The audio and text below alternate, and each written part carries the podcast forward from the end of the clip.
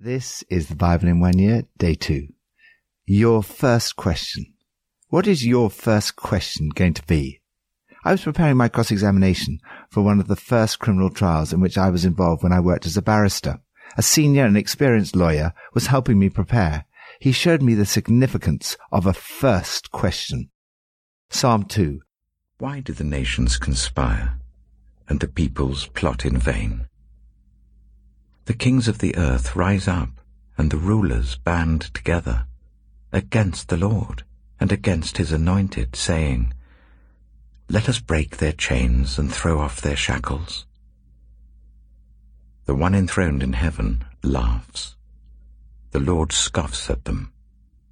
He rebukes them in his anger and terrifies them in his wrath, saying, I have installed my king on Zion, my holy mountain.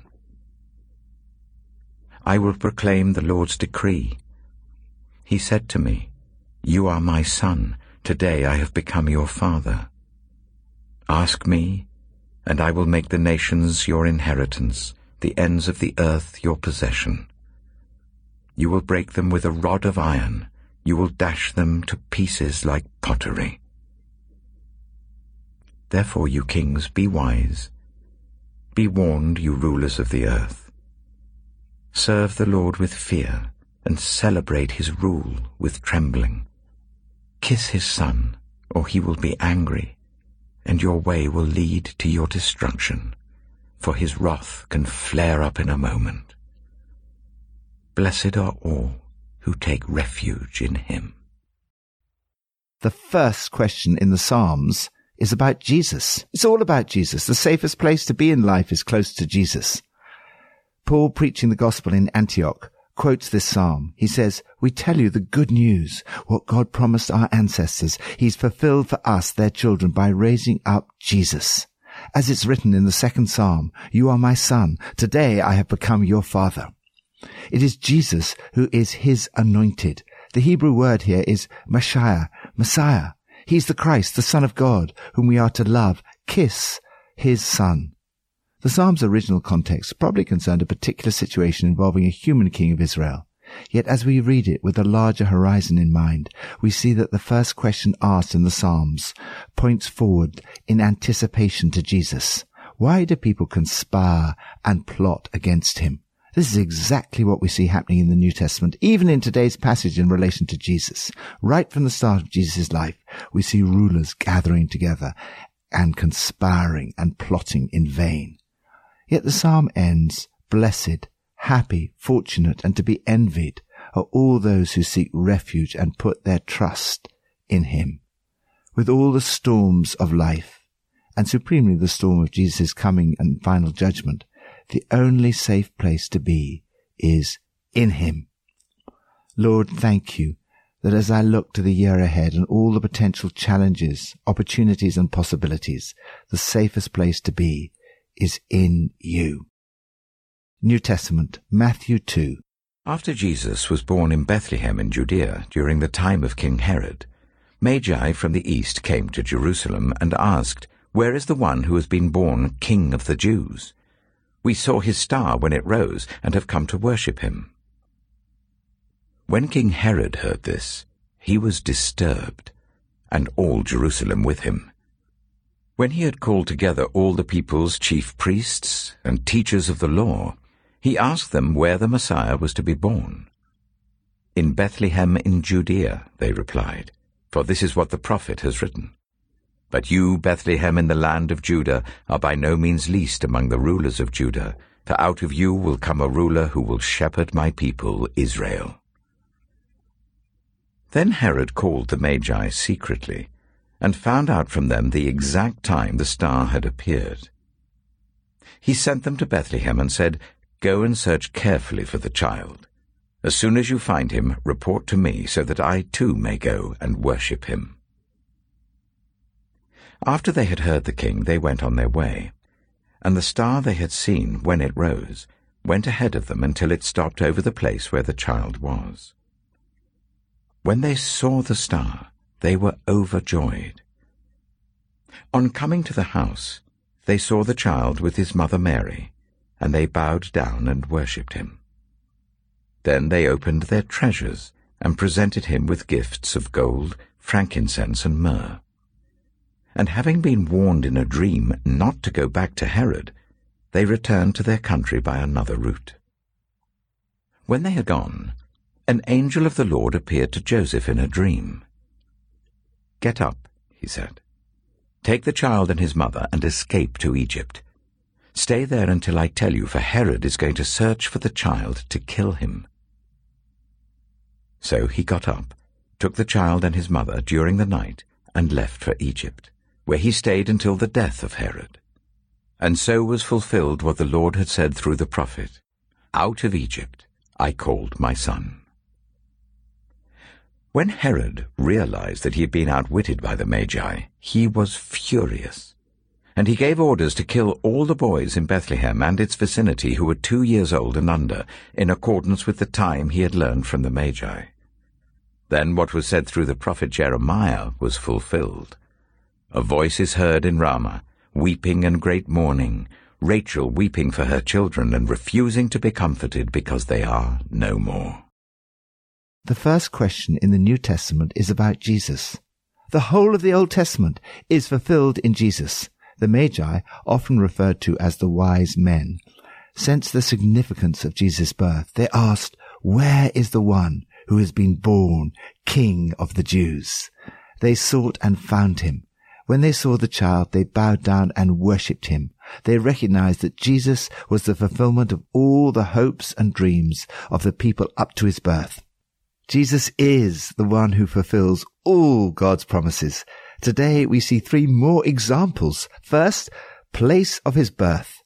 Matthew saw that even the place of Jesus' birth was prophesied.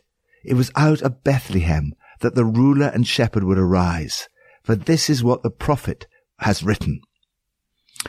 Second, exile in Egypt. When Herod tried to kill Jesus, the family escaped to Egypt. Matthew writes, So was fulfilled what the Lord had said through the prophet, Out of Egypt I called my son. Third, slaughter of the children.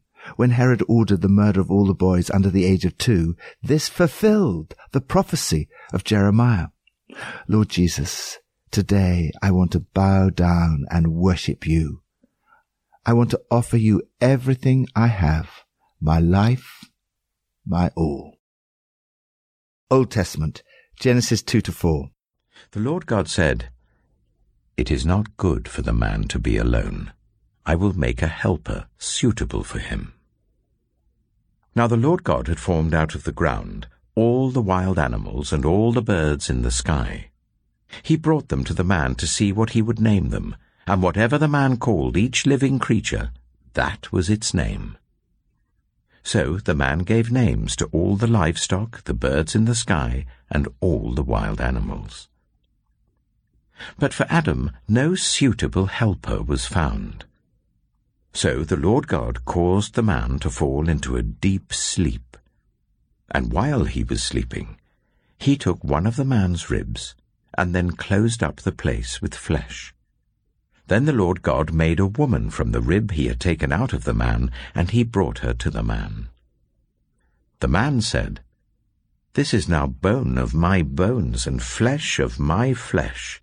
She shall be called woman, for she was taken out of man. That is why a man leaves his father and mother and is united to his wife, and they become one flesh. Adam and his wife were both naked, and they felt no shame. Genesis chapter 3 Now the snake was more crafty than any of the wild animals the Lord God had made. He said to the woman, Did God really say, You must not eat from any tree in the garden? The woman said to the snake, we may eat fruit from the trees in the garden, but God did say you must not eat fruit from the tree that is in the middle of the garden, and you must not touch it, or you will die. You will not certainly die, the snake said to the woman. For God knows that when you eat from it, your eyes will be opened, and you will be like God, knowing good and evil.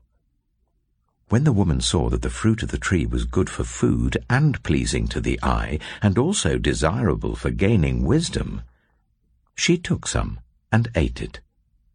She also gave some to her husband who was with her, and he ate it. Then the eyes of both of them were opened, and they realized they were naked.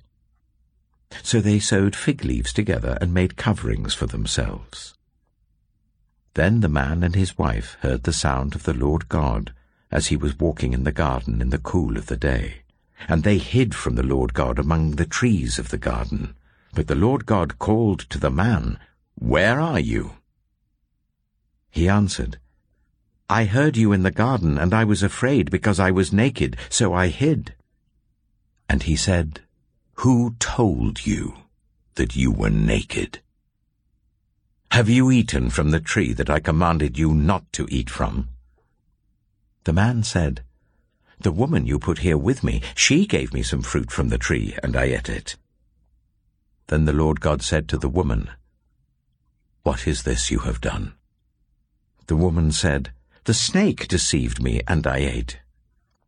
So the Lord God said to the snake, Because you have done this, cursed are you above all livestock and all wild animals. You will crawl on your belly, and you will eat dust all the days of your life. And I will put enmity between you and the woman, and between your offspring and hers. He will crush your head, and you will strike his heel. To the woman he said, I will make your pains in childbearing very severe. With painful labor you will give birth to children. Your desire will be for your husband, and he will rule over you. To Adam he said, Because you listened to your wife, and ate fruit from the tree about which I commanded you, you must not eat from it. Cursed is the ground because of you. Through painful toil you will eat food from it all the days of your life. It will produce thorns and thistles for you, and you will eat the plants of the field. By the sweat of your brow you will eat your food, until you return to the ground, since from it you were taken. For dust you are, and to dust you will return. Adam named his wife Eve, because she would become the mother of all the living. The Lord God made garments of skin for Adam and his wife, and clothed them. And the Lord God said, The man has now become like one of us, knowing good and evil. He must not be allowed to reach out his hand and take also from the tree of life and eat, and live for ever. So the Lord God banished him from the Garden of Eden to work the ground from which he had been taken. After he drove the man out, he placed on the east side of the Garden of Eden cherubim and a flaming sword flashing back and forth to guard the way to the tree of life. Genesis chapter 4 Adam made love to his wife Eve, and she became pregnant and gave birth to Cain. She said, With the help of the Lord I have brought forth a man. Later she gave birth to his brother Abel. Now Abel kept flocks, and Cain worked the soil. In the course of time, Cain brought some of the fruits of the soil as an offering to the Lord. But Abel also brought an offering, fat portions from some of the firstborn of his flock. The Lord looked with favour on Abel and his offering, but on Cain and his offering he did not look with favour. So Cain was very angry, and his face was downcast. Then the Lord said to Cain, Why are you angry? Why is your face downcast? If you do what is right, will you not be accepted? But if you do not do what is right, sin is crouching at your door. It desires to have you, but you must rule over it. Now Cain said to his brother Abel, Let's go out to the field. While they were in the field, Cain attacked his brother Abel and killed him. Then the Lord said to Cain, Where is your brother Abel? I don't know, he replied. Am I my brother's keeper? The Lord said, What have you done? Listen, your brother's blood cries out to me from the ground. Now you are under a curse and driven from the ground, which opened its mouth to receive your brother's blood from your hand. When you work the ground, it will no longer yield its crops for you. You will be a restless wanderer on the earth. Cain said to the Lord, My punishment is more than I can bear. Today you are driving me from the land, and I will be hidden from your presence. I will be a restless wanderer on the earth, and whoever finds me will kill me. But the Lord said to him, Not so. Anyone who kills Cain will suffer vengeance seven times over. Then the Lord put a mark on Cain, so that no one who found him would kill him. So Cain went out from the Lord's presence and lived in the land of Nod, east of Eden. The first question in the Bible is about God's goodness. Do you ever find yourself doubting whether God's way really is the best? Do you find yourself wondering whether, even though God says it's wrong, something is worth trying anyway? God gave to humankind everything they could possibly want. The whole created world was made for us to enjoy. Every possible need was catered for. The pinnacle of God's creation was humankind. The need for community was solved by the creation of other human beings. It's not good for the man to be alone. It started with the beautiful gift of marriage. For this reason, a man will leave his father and mother and be united to his wife, and they will become one flesh. Marriage is the lifelong union of a man and a woman in which sex, another of God's beautiful gifts, is to be enjoyed with intimacy and freedom, without guilt or shame. Yet despite this abundant provision of everything good, human beings look for something more, and they succumb to the temptation to take forbidden fruit. The temptation started with doubts about God. Here is the first question in the Bible. Did God really say, you must not eat from any tree in the garden? Behind this question is the demonic lie that God is withholding from you something that is really exciting. Eve's first mistake was to engage with the snake in conversation. We are created to converse with God, not the devil. The devil, in the form of the snake, fools Eve into thinking that there will be no consequences to her sin. You will not certainly die. He imputes bad motives to God, for God knows that when you eat from it, your eyes will be opened, and you'll be like God, knowing good and evil. It is often the case that you swallow a lie about God before you swallow forbidden fruit. The fruit looked good and was pleasing to the eye and desirable for gaining wisdom. This is often how temptation appears. Adam and Eve sinned, and as so frequently happens, cover up followed the sin. So they sewed fig leaves together and made coverings for themselves. Next, the first question God asks in the Bible is about you. Adam and Eve's friendship with God was broken. When they heard God coming, they hid. But God immediately came looking for them. And we find his first question in the Bible. Where are you? God did not give up on them. Whenever you fall away from him, God comes searching for you, wanting the relationship to be restored. He says to the snake, that one of Eve's descendants will crush your head and you will strike his heel. Jesus is the one who will crush the head of the snake, but there will be a cost. You will strike his heel. We see here the first hint of what it will cost to restore the relationship. On the cross, Jesus crushed Satan, but it cost him his life. His blood was shed so that you and I could be forgiven and our relationship with God restored then the first question human beings ask is about responsibility. Am I my brother's keeper? This is the crucial question for today. Do you have responsibility for others? The result of the fall is a broken relationship with God. Adam and Eve blamed each other. And in chapter 4, we read that their children also fell out with each other. Arguments, quarreling, and falling out with one another began here. It has blighted the human race ever since. Try to avoid arguments. You will rarely win one, and they are so destructive. Cain was angry with his brother Abel. God's questioning continued. Why are you angry? Why is your face downcast? If you do what is right, will you not be accepted? But if you do not do what is right, sin is crouching at your door. It desires to have you, but you must master it. You will either master sin, now through the power of the cross and resurrection and with the help of the Spirit, or else sin will master you. In Cain's case, it did. He killed his brother. God asked him yet another question. Where is your brother Abel? In response, Cain asked the first question by a human being in the Bible. Am I my brother's keeper? Cain wanted to avoid responsibility. He was saying, Do I really have responsibility for anyone other than myself? The biblical answer is that you do have responsibility for others. We cannot exempt ourselves from responsibility for what is happening around us in our city, nation, and the world. For example, we cannot accept that thousands of children die every day as a result of extreme poverty and simply say, it's not our responsibility.